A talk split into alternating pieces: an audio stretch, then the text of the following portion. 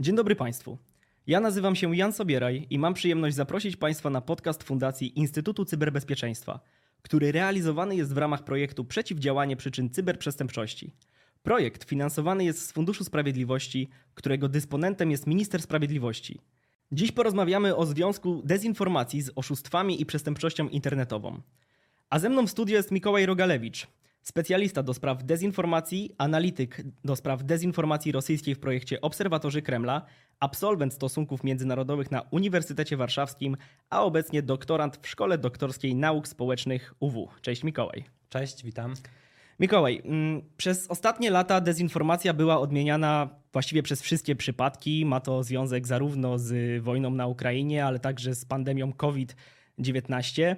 I można wysnuć taki wniosek, że mm, przez te ostatnie dwa lata dezinformacja kojarzy nam się przede wszystkim z geopolityką, ze sprawami politycznymi, ale jednak ja bym chciał porozmawiać dzisiaj o tym, co dezinformacja oznacza dla Szarego Kowalskiego? Co dezinformacja oznacza dla osoby, która niekoniecznie zajmuje się polityką albo niekoniecznie śledzi tę politykę tak uważnie? Czyli myślę tutaj bardziej o tym, jak dezinformacja wpływa na nasze takie życie codzienne, z jakimi zagrożeniami się możemy spotkać, jak ona na nas oddziałuje, nie tylko w tej sferze politycznej. Dlatego chciałbym, żebyś mi na początek powiedział, jak uważasz, jak Twoim zdaniem z jakimi zagrożeniami społecznymi wiąże się dezinformacja i w jaki sposób może ona wpływać na popełnianie przestępstw? Może zacznijmy od tego przede wszystkim, czym w ogóle jest sama dezinformacja. I najprościej mówiąc, mówiąc, dezinformacja to są nieprawdziwe informacje tworzone z intencją wyrządzenia krzywdy. Może ona oczywiście przybierać różną postać, może to być tekst, wypowiedź, zdjęcie, czy też nagranie wideo. Jednocześnie warto podkreślić, że Czymś innym jest dezinformacja, a czymś innym są mylne informacje, czyli z angielskiego misinformation. Mylne informacje są udostępniania bez, udostępniane bez intencji wyrządzania krzywdy. Oznacza to, że mogą być na przykład udostępnione przez pomyłkę. Jeśli chodzi o jakieś konkretne rodzaje dezinformacji, to możemy wskazać na e, fałszywy nagłówek, e, podszywanie się, fałszywy kontekst, fałszywy związek. Mamy także satyrę i parodię, chociaż akurat satyra i parodia zazwyczaj nie wyrządzają krzywdy z tego względu, że portale satyryczne zazwyczaj dodają informacje o tym, że te treści są tworzone w celach humorystycznych. Natomiast jeżeli mówimy o konkretnych e, zagrożeniach e, społecznych związanymi z dezinformacją, no to na pewno jest ich wiele. Przede wszystkim społeczeństwo jest narażone na oddziaływanie dezinformacji, ponieważ sama dezinformacja oddziałuje na emocje, na, na rozumowanie, e, ale także nawet na zachowanie człowieka, e, posługując się po prostu wykreowanym obrazem rzeczywistości. I tutaj, jeśli chodzi o jakieś konkretne zagrożenia społeczne, no to dezinformacja może na pewno prowadzić do pogłębiania podziałów społecznych, czy też do y, głębszego utrwalania się stereotypów, no a co za tym idzie do niechęci y, do konkretnych grup, nacji, mniejszości, wyznań, y, czy też zwolenników innych partii albo po prostu środowisk. Mm, fałszywe informacje mogą też prowadzić do wzbudzania i nasilania konfliktów społecznych. E, historie, które są nieprawdziwe i celowo wprowadzają w błąd, dodatkowo powodują rosnącą nieufność wśród ludzi. Ponadto fałszywe informacje mogą odwracać uwagę ludzi od ważnych problemów społecznych, przez co one po prostu pozostają nierozwiązane. E, jeśli chodzi o jakiś taki konkretny przykład e, dezinformacji i tego, w jaki sposób ona może prowadzić do przestępstwa, to wydaje mi się, że najjaskrawszym przykładem tego typu mm, fałszywej informacji jest teoria spiskowa Pizzagate i incydent, do którego ona doprowadziła, a w zasadzie e, do którego doprowadziła wiara w tą teorię. E, sama teoria Pizzagate powstała w roku 2016 i jest ona związana z kampanią prezydencką w Stanach Zjednoczonych, kiedy w wyborach mierzyli się Donald Trump i Hillary Clinton.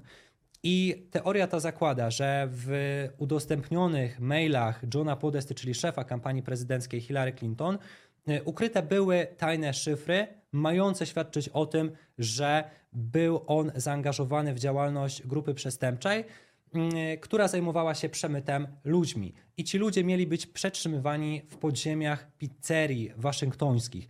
I mężczyzna, który uwierzył w tą teorię, który twierdził, że ta teoria jest prawdziwa, wkroczył do jednej z pizzerii e, waszyngtońskich z karabinem i oddał kilka strzałów. Na szczęście nikt nie zginął, nie stało się nic poważnego, natomiast nie, no, pokazuje to, e, do czego może doprowadzić dezinformacja i wiara w nią. Innym przykładem e, takich fałszywych informacji, które mogą, prowadzą do, mogą prowadzić do przestępstw, były wydarzenia z Indii i fałszywe informacje rozpowszechniane tam na WhatsAppie. E, mówiono wówczas, oskarżano wówczas niektóre osoby o to, że porywali dzieci. No i ludzie, którzy uwierzyli w te nieprawdziwe informacje, złapali tych ludzi, którzy byli oskarżani o porywanie dzieci, pobili ich ze skutkiem śmiertelnym. Tutaj bardzo ciekawą kwestię poruszyłeś, bo pierwsze na co, na co zwróciłem uwagę, to najpierw mówiąc o, o, kwestii, o kwestii tych nagłówków czy satyry, od razu automatycznie moje myśli biegną w stronę e, clickbaitów i serwisów clickbaitowych. E, Pojawia się także e, pytanie o, o, o, różnicę między, między propagandą a dezinformacją, a clickbaitem, e, ale no myślę, że tego byśmy sobie wszyscy życzyli, żeby portale satyryczne czy portale w ogóle nasze media nie stosowały clickbaitów czy, czy, czy oznaczały, oznaczały w jakiś sposób nie do końca może prawdziwe artykuły. Ale druga kwestia, do której bym się chciał odnieść, być może nawet ważniejsza, zwłaszcza, że faktycznie tyczy się przestępstw, to jest ta kwestia, co poruszyłeś na temat e, tych, tego porywania dzieci i Mhm. tego, tego linczu, tego samosądu. E, Wiem, że funkcjonują takie grupy, nie wiem na ile one są oficjalne, ale funkcjonują takie grupy jak, e, jak łowcy pedofilii, e, czyli osoby, które zrzeszają się czy to, czy to na WhatsAppie, czy to na innych komunikatorach, czy to po prostu w sieci, w mediach społecznościowych, y, gdzie właściwie dokonując pewnego są- samosądu czy, czy, czy, czy własnego śledztwa, wyłapują osoby, które podejrzewają o takie czyny. No i faktycznie mogliśmy odnotować takie sytuacje, w których ktoś został niesłusznie przez, e, przez taką grupę zidentyfikowany i do, doznał dotkliwego pobicia, wcześniej nie zgłaszając tego do organów ścigania, a to powinna być ich rola.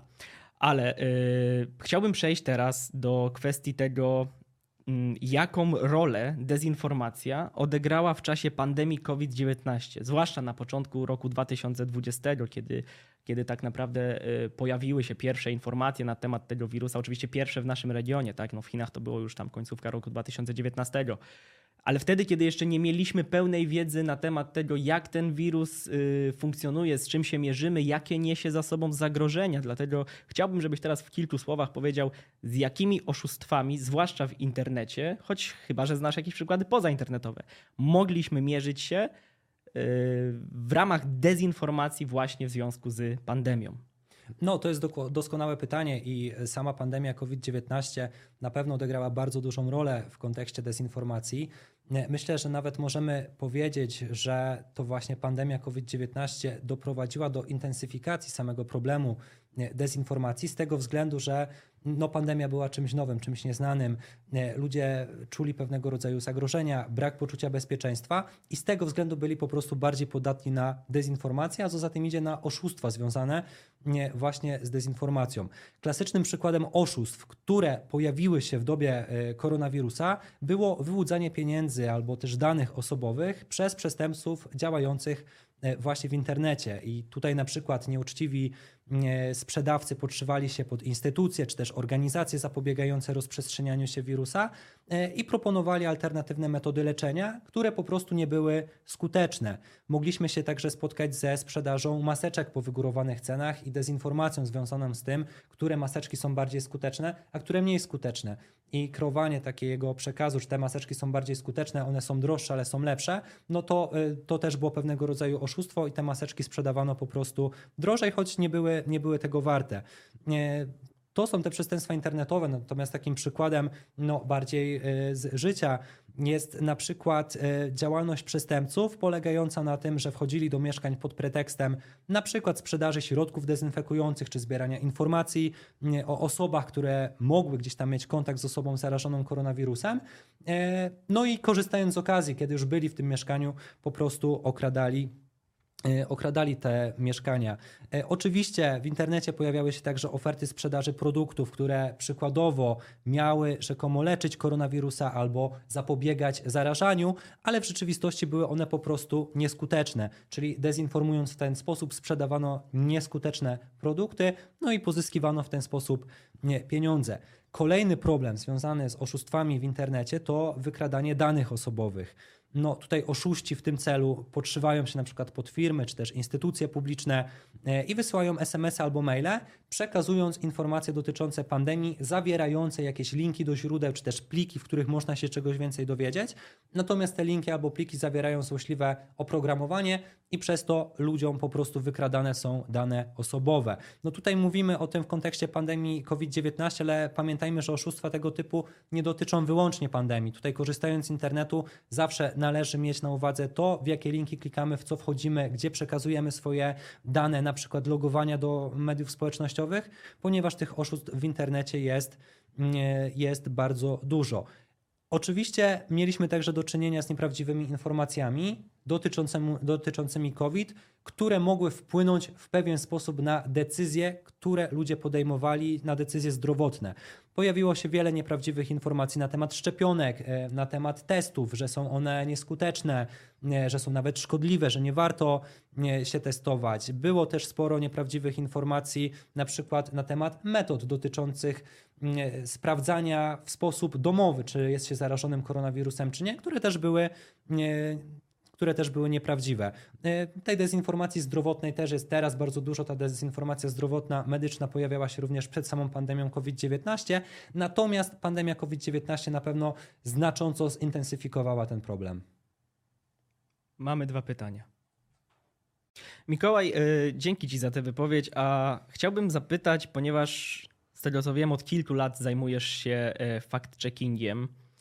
Yy, pandemia COVID jest pewnym takim bardzo wyraźnym cezusem e, w naszym życiu, w naszych ostatnich latach, e, kiedy zaczęło się głośno mówić e, o dezinformacji i faktycznie mogliśmy zaobserwować pewien taki boom na mm, informowanie społeczne, czym dezinformacja jest jak ją rozpoznawać. Ale z Twojego własnego doświadczenia, zajmując się tym od kilku lat, czy Ty sam odnotowałeś pewien wzrost dezinformacji w przestrzeni publicznej, w przestrzeni medialnej, w internecie yy, od pandemii do dzisiaj? Czy może, czy może przed 2020 rokiem yy, ten poziom dezinformacji w przestrzeni publicznej był równie wysoki, tylko po prostu się o nim nie mówiło, ludzie byli mniej świadomi, nie zwracało się na to aż takiej uwagi. Jak ty, jak ty to oceniasz?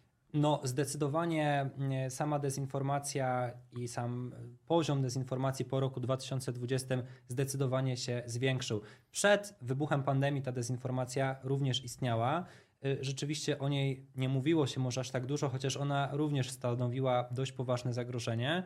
Natomiast wybuch pandemii COVID-19 i właśnie mm, ten okres strachu, niepewności, braku poczucia bezpieczeństwa spowodował, że powstało pole do tworzenia nieprawdziwych informacji e, i ludzie byli na tą dezinformację zdecydowanie bardziej podatni. Więc jeśli o tym mówimy, no to na pewno teraz ta dezinformacja jest znacznie większym problemem, znacznie większym zagrożeniem niż była wcześniej, chociaż wcześniej i tak już była dość poważnym mm, dość poważnym zagrożeniem. Ogólnie sama dezinformacja jest oczywiście zjawiskiem dość starym, to nie jest zjawisko nowe, natomiast to, co sprawiło, że sama dezinformacja zaczęła się rozwijać, to jest rozwój internetu, nowych technologii, mediów społecznościowych, no bo one po prostu spowodowały, że możliwe stało się rozprzestrzenianie różnych informacji na masową skalę i w sposób bardzo szybki.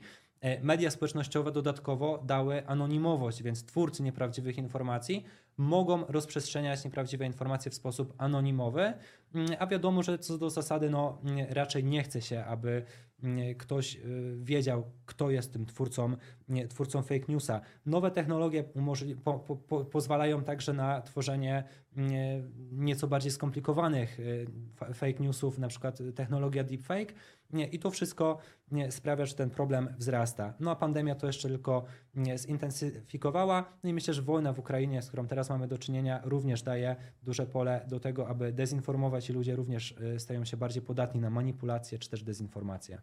Powiedziałeś tutaj kilka słów o tej personalizacji dezinformacji, że osoba, która ją powiela, czy która ją kreuje, nie chciałaby oczywiście jakby wskazywać na siebie, że, że jest jej autorem. Tutaj myślę, że warto odnotować, że w przypadku, kiedy mówimy o dezinformacji, mm, to sam człowiek nie, nie musi być koniecznie celem. Człowiek jest bardzo często narzędziem dezinformacji i, i nawet nie wiedząc, że powiela dezinformację, działa na, działa na szkodę y, dobra ogólnego, działa na szkodę społeczną, co tym bardziej y, przekłada się na taki problem, czy to z weryfikacją źródła, skąd ta dezinformacja wyszła, czy właśnie do pociągania do odpowiedzialności, y, kto był tym pierwotnym źródłem mm, czy, czy, czy kreatorem tego fake newsa. Powiedzieliśmy sobie teraz kilka słów o dezinformacji w ujęciu społecznym, ale coś, co wydaje mi się równie ciekawe, a z punktu widzenia naszej serii podcastów być może nawet ważniejsze niż ten kontekst społeczno-polityczny, to chciałbym Cię zapytać, czy dezinformacja może być także niebezpieczna dla biznesu i czy stanowi zagrożenie dla przedsiębiorców? Jak najbardziej i to jest bardzo, bardzo istotny temat. Dezinformacja może stanowić zagrożenie dla biznesu i stanowi. E, kluczowym aspektem w biznesie jest reputacja i wizerunek. Nieprawdziwe informacje natomiast na temat jakiejś firmy, jakiegoś przedsiębiorstwa mogą doprowadzić do zniszczenia albo osłabienia e, wizerunku e, tej firmy, co może skutkować odchodzeniem klientów, zmniejszaniem sprzedaży czy też gorszymi wynikami finansowymi. Dezinformacja może być wymierzona w całą firmę, natomiast może być też wymierzona w poszczególne osoby, które reprezentują tą firmę, czyli członków zarządu czy po prostu prezesa. Elementem kreowania złego wizerunku może być na przykład e, zmasowana bezpodstawna krytyka w internecie, czy też e, przypisywanie firmie działań, których ta firma po prostu nie podejmuje, jak na przykład łamanie prawa, czy mm, niedbanie o e, środowisko naturalne, czy działania wręcz na szkodę środowiska naturalnego, korupcja i tak dalej. To wszystko wpływa na osłabianie reputacji, a można to osiągnąć właśnie poprzez ośmieszanie, oczernianie, czy też kompromitowanie danej firmy czy osób, które tą firmę reprezentują. Dezinformację dotyczącą danego przedsiębiorstwa może rozprzestrzeniać na przykład były pracownik, który jest e, rozgoryczony tym, że został zwolniony. No tutaj niebezpieczeństwa związane są także z udostępnianiem informacji prawdziwych, ale poufnych, tajnych dotyczących danego przedsiębiorstwa których udostępnienie po prostu może wyrządzić ogromne szkody. No i podobnie klienci niezadowoleni z usług, niezadowoleni z produktów, także mogą szerzyć dezinformację na temat jakiejś firmy, wyolbrzymiać daną sprawę, tak aby kreować e, negatywny wizerunek danego przedsiębiorstwa. No i tym, co wydaje się być także ogromnym zagrożeniem dla biznesu, e, jest przede wszystkim wyłudzanie pieniędzy. I tutaj mogę podać przykład e, brytyjskiej firmy, od której zostały wyłudzone pieniądze przy użyciu e, technologii deepfake, e, czyli właśnie technologii mm, polegającej na tym, że tworzy się sztuczny obraz czy, czy dźwięk, który wygląda realistycznie i za pomocą tej technologii mo można stworzyć wideo, na którym ktoś coś robi, ktoś coś mówi, choć w rzeczywistości to nigdy nie miało miejsca. Można stworzyć głos, że ktoś coś powiedział, a w rzeczywistości on tego nigdy nie powiedział, natomiast brzmi to bardzo realnie. I oszuści wykorzystali właśnie tą technologię deepfake i zadzwonili do prezesa spółki córki jednej z firm energetycznych, podali się za prezesa spółki matki e, i poprosili o dokonanie przelewu w kwocie 243 tysięcy dolarów e, na jakieś szybkie tam pilne potrzeby dotyczące zrobienia jakichś przelewów. Mieli te pieniądze odesłać za, na następny dzień. No i te pieniądze zostały rzeczywiście przesłane, natomiast okazało się, że to byli oszuści, którzy stworzyli wygenerowali głos tego prezesa spółki matki w sposób tak realistyczny, że dyrektor spółki córki dał się nabrać. Później mówił nawet, że rozpoznał y, charakterystyczny akcent tego prezesa spółki matki. Więc no to pokazuje też, jak skuteczna może być dezinformacja, jak ona może być e, precyzyjna, y, no i że może prowadzić też do takich przestępstw, jak właśnie wyłudzanie pieniędzy od przedsiębiorstw. Y, pełna zgoda. Zwłaszcza zwłaszcza w kwestii tego deepfake i tej technologii, myślę, drodzy Państwo, że jeżeli ktokolwiek z Państwa miał do czynienia z deepfakiem, czy miał okazję widzieć, jak powstają takie materiały, to na pewno jesteście sami tego świadomi, jak trudno weryfikować takie treści, jak trudno jest rozpoznać, mm, w którym momencie mamy do czynienia y, z deepfakiem. Z takich może bardziej neutralnych przykładów, czy pozytywnych. Czasami te technologie wykorzystujemy w reklamie i można to zaobserwować chociażby w przypadku, w którym widzicie Państwo reklamę, w której gra znany aktor. Raczej domyślacie się, że chyba on się tam nie pojawił, ale wygląda jak żywy, wygląda jakby tam faktycznie był. To jest właśnie technologia deepfake. Ja bym chciał się tutaj odnieść jeszcze do jednej kwestii. Tutaj wskazałeś, Mikołaj, na, na to, jak przedsiębiorstwa mogą stracić na dezinformacji, czy, czy, czy jakie niesie to za sobą zagrożenie, ale tutaj warto też wskazać, że e, niektóre przedsiębiorstwa mogły być w pewien sposób beneficjentami w ostatnich latach dezinformacji, choć same w, w, tym procesie nie partycypowały. Myślę tutaj o tym, że kiedy pojawia się informacja yy, niekoniecznie zweryfikowana, niekoniecznie sprawdzona, na temat tego, że brakuje nam paliwa albo mamy właśnie za wschodnią granicą wojnę, no to ludzie uderzają do sklepów, wykupują produkty pierwszej potrzeby, czy właśnie szturmują stacje benzynowe, wykupując paliwo. I tutaj yy, trzeba wskazać na to, że, że w pewien sposób część, część przedsiębiorstw yy, odnotowuje wtedy rekordowe zyski na sprzedaży swoich produktów. Niemniej to też nie jest zjawisko pozytywne, zwłaszcza wtedy, kiedy firmy nie są przygotowane na tak, duże, na, tak duży, na tak duży ruch, na tak dużą sprzedaż i w pewnym momencie naprawdę zaczyna brakować artykułów, które powinny się na tych półkach sklepowych znaleźć, co tylko wzmacnia pewną informację, która pojawiła się wcześniej w przestrzeni publicznej. Można nawet ulec takiemu złudzeniu w pewien sposób, że czy my jesteśmy skazani na dezinformację, albo czy musimy się z nią liczyć, że ona cały czas nas otacza, cały czas, cały czas czuwać, żeby na nią nie wpaść, weryfikować każdą informację. Ale yy, w jaki sposób właściwie przeciwdziała się dezinformacji? Co robią rządy albo co robią organizacje pozarządowe, żeby tej yy, dezinformacji przeciwdziałać, żeby nas trochę wyręczyć? No wiadomo, że nie każdy z nas ma czas i chęć na to, żeby weryfikować każdą informację, z którą się zderza. E, I nawet jeżeli mamy to z tyłu głowy, że powinniśmy to robić, no to wiadomo, przewijamy social media, e, słuchamy, co mówią nasi znajomi. Gdybyśmy mieli weryfikować każdą informację, no to nie starczyłoby nam życia na cokolwiek innego. Dlatego jakbyś nam mógł, Mikołaj, w kilku zdaniach powiedzieć, jak działamy przeciw dezinformacji i czy jest to obowiązek, który raczej powinien spadać na rządy państw, czy może jednak dobrym kierunkiem jest scedowanie tego obowiązku czy, czy, czy tej powinności na, na podmioty pozarządowe, NGOsy. Oraz y, chciałbym też zapytać, czy, czy te dwa podmioty, czy te dwie strony, rząd i NGOsy, współpracują ze sobą y, właśnie w charakterze przeciwdziałania dezinformacji? To jest bardzo dobre pytanie. Tutaj te działania na rzecz walki z dezinformacją podejmowane są zarówno przez instytucje rządowe, jak i pozarządowe. Mamy do czynienia także ze współpracą międzynarodową na rzecz przeciwdziałania, przeciwdziałania dezinformacji. Jeśli chodzi o same organizacje pozarządowe, to no tutaj dużą rolę odgrywają organizacje fact-checkingowe, zajmujące się właśnie sprawdzaniem y, wypowiedzi, które pojawiają się gdzieś tam w internecie.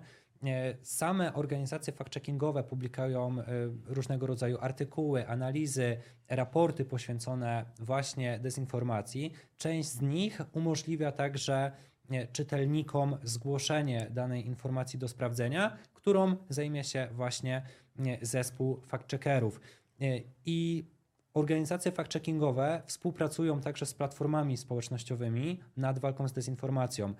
Tutaj dobrym przykładem jest współpraca Facebooka z takimi organizacjami, która polega na tym, że organizacje te sprawdzają treści, które pojawiają się na Facebooku, monitorują na bieżąco to, co pojawia się właśnie na tej platformie. Jeżeli uznają, że dany post, że dana informacja jest nieprawdziwa albo w jakiś sposób manipuluje, wprowadza w błąd, to mogą napisać na ten temat właśnie artykuł i oznaczyć na Facebooku daną informację jako nieprawdziwą. Wtedy użytkownicy Facebooka, gdy spotykają się z taką z takim postem, z taką informacją, widzą od razu oznaczenie, że jest to informacja po prostu nieprawdziwa. Mają link, który przekierowuje do analizy, która wyjaśnia, dlaczego ten post wprowadza w błąd, manipuluje czy też dezinformuje. Jeśli chodzi o działania rządów, to e, no tutaj na pewno dużą rolę odgrywają takie oficjalne oświadczenia rządzących, przedstawicieli rządu, jeżeli pojawia się jakaś dezinformacja, jakaś fałszywa informacja nie, dość istotna, no to żeby to po prostu zdementować, obalić. To widzieliśmy na przykład po wybuchu wojny w Ukrainie, kiedy było sporo nieprawdziwych informacji w kontekście nie, właśnie uchodźców e, z Ukrainy, czy ogólnie samej wojny w Ukrainie, gdzie mogliśmy nie, spotkać takie dementowanie tych mm, nieprawdziwych informacji. Jest też coś takiego w Polsce jak Rządowe Centrum Bezpieczeństwa, które może wysyłać SMS-y, alerty nie, do obywateli. No i właśnie w kontekście dezinformacji tego typu SMS-y były też wysyłane, chociażby nie, kiedy mieliśmy do czynienia z kampanią dezinformacyjną dotyczącą wydarzeń w Przemyślu, to również po wybuchu wojny w Ukrainie, kiedy do Przemyśla e, dotarło wielu e, uchodźców. E, no i była kampania dezinformacyjna właśnie dotycząca tego, że oni zachowują się agresywnie, stwarzają zagrożenie i tak dalej. No i to Rządowe Centrum wówczas też działało. W kontekście organizacji międzynarodowych i takiej współpracy międzynarodowej, no to na pewno warto wymienić Unię Europejską i NATO. Sama Unia Europejska przyjęła w 2018 roku plan działania na rzecz zwalczania dezinformacji, opracowano także kodeks postępowania w zakresie zwalczania dezinformacji, uruchomiono system wczesnego ostrzegania przed dezinformacją. No teraz mamy też najnowsze regulacje zobowiązujące właśnie platformy społecznościowe do walki z dezinformacją. Od kilku lat działa także Europejskie Centrum do Spraw Zwalczania Zagrożeń Hybrydowych w Helsinkach, które ma na celu e, koordynowanie współpracy Unii Europejskiej i NATO w kontekście e, przeciwdziałania zagrożeniom hybrydowym, w tym właśnie dezinformacji. Ta współpraca pomiędzy organizacjami pozarządowymi a instytucjami rządowymi też w pewnym stopniu oczywiście jest możliwa, natomiast mam wrażenie, że aktualnie no to tą kluczową rolę w kontekście odgrywania, mm, kluczową rolę w kontekście przeciwdziałania dezinformacji odgrywają właśnie organizacje pozarządowe, organizacje fact-checkingowe, no i platformy społecznościowe, które w jakiś sposób starają się z tą dezinformacją e, walczyć. Powiedzieliśmy sobie o stronie, która weryfikuje informacje, która odpowiada za, za sprawowanie takiej pieczy, kontroli nad przepływem tych informacji. Tutaj wskazałeś na tą współpracę takich podmiotów z mediami społecznościowymi. E, powiedzieliśmy sobie też o stronie, która szerzy taką dezinformację, czy, czy, czy, czy stronie, do której, takie dezinform- czy do której taka dezinformacja trafia. Ale chciałbym Ciebie teraz zapytać, mm, co grozi za szerzenie dezinformacji? Jakie są konsekwencje prawne? Czy w ogóle są jakieś przewidziane konsekwencje prawne, czy to w prawie europejskim, czy to może nawet bardziej byśmy się skupili na, na, na, na naszym polskim poletku? Y, zakładając, że udało nam się dotrzeć do osoby, która kreuje taką dezinformację i nie jest to przypadkowa osoba, która po prostu przez swoją niewiedzę, czy niedopatrzenie, czy może nawet ignorancję poszerza fałszywą treść, tylko załóżmy, że znaleźliśmy osobę, która robi to intencjonalnie, wie co, po co to robi, a być może robi to nawet na zlecenie, to czy mając taką osobę zidentyfikowaną, jesteśmy w stanie wyciągnąć wobec niej konsekwencje prawne?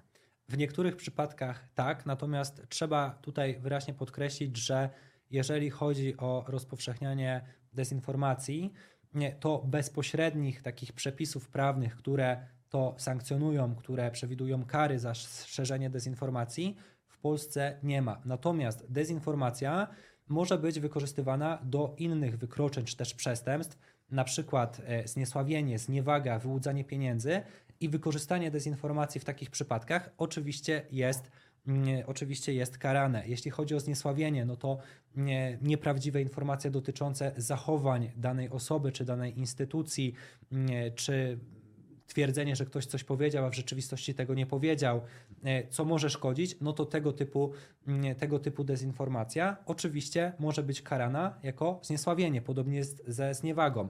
No i oczywiście, jeżeli dezinformacja służy wyłudzaniu pieniędzy, czyli kłamiemy, w jakiś sposób wprowadzamy w błąd po to, aby wyłudzić pieniądze, no to także może być to mm, karane. E, natomiast takich bezpośrednich przepisów, które przewidują kary same za dezinformację w Polsce nie ma, choć w innych państwach one e, zostały wprowadzone. A myślisz, że byłoby możliwe wprowadzenie takich uregulowań e, dotyczących szerzenia dezinformacji? No dlatego, że jakby nie każda dezinformacja musi wiązać się czy to z wyłudzeniem pieniędzy, czy to z niewagą, czy z niesławieniem, ale przecież znane są przypadki e, szerzenia dezinformacji celem wywołania paniki społecznej, czy celem wywołania e, konkretnych nastrojów społecznych Y, popierających lub, y, lub przeciwstawiających się jakiejś tezie, jakiemuś zjawisku, to czy uważasz, że byłoby możliwe wprowadzenie takich regulacji, żeby osoby celowo szerzące dezinformacje mogły zostać pociągnięte do konsekwencji prawnych? I czy takie regulacje nie wchodziłyby w konflikt z wolnością słowa? E, to jest bardzo dobre pytanie i takie regulacje oczywiście wprowadzić można i takie regulacje w niektórych państwach zostały wprowadzone. Przykładem jest tutaj Singapur oraz Malezja. Tam rzeczywiście wprowadzono regulacje prawne, które przewidywały konkretne kary grzywny czy też kary więzienia za rozprzestrzenianie dezinformacji. Te regulacje malezyjskie od singapurskich, one są podobne, natomiast różnią się tym, że w Malezji wprowadzono je głównie w kontekście pandemii COVID-19 i przewidywano kary za szerzenie dezinformacji dotyczącej COVID-19, w Singapurze natomiast dość ogólnie. I te regulacje mogą być skuteczne, natomiast one wiążą się także z różnymi zagrożeniami i wywołują sporo kontrowersji. Pierwszymi takimi kontrowersjami, które pojawiły się właśnie w Singapurze i Malezji, było to, że tego typu regulacje za bardzo ograniczają wolność słowa. Pojawiły się także głosy, że sam termin dezinformacji czy też fake newsa w tych prawach nie został dość konkretnie opisany, co dawało szerokie możliwości interpretacyjne dotyczące tego, czym dezinformacja jest, a czym nie jest.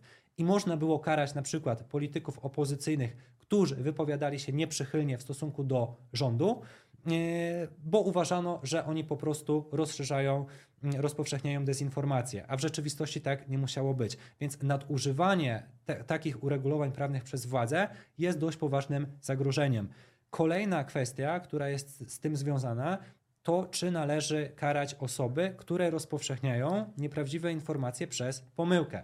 Bo przecież twórcy dezinformacji to jest jedna rzecz, ale ludzie często w dobrej wierze udostępniają jakąś informację, bo po prostu uważają, że jest ona istotna, ważna i warto się nią podzielić, nie mając świadomości, że jest ona nieprawdziwa. Y, tak, właśnie dlatego y, wcześniej mówiłem konkretnie o tej intencjonalności i o tym, że człowiek nie musi być sam w sobie celem dezinformacji, a po prostu może być narzędziem i nawet w dobrej wierze, tak jak mówisz, powiela pewną dezinformację czy, czy, czy, czy pewne, pewien fake news, nawet nie wiedząc, że, że, że czyni źle. Ale tutaj nie szedłbym aż tak daleko y, z wyciąganiem konsekwencji, dlatego że zadając to pytanie, raczej myślałem o, o, o przypadkach, które Mm, są dość dobrze udokumentowane, czy, czy po prostu są, zostały zweryfikowane, bo skoro obecnie żyjemy w takim porządku, że nie ma raczej przewidzianych tych kar, to gdybyśmy taką karę wprowadzili dla osób czy podmiotów, co do których mamy pewność, że intencjonalnie powielają pewną dezinformację, czy,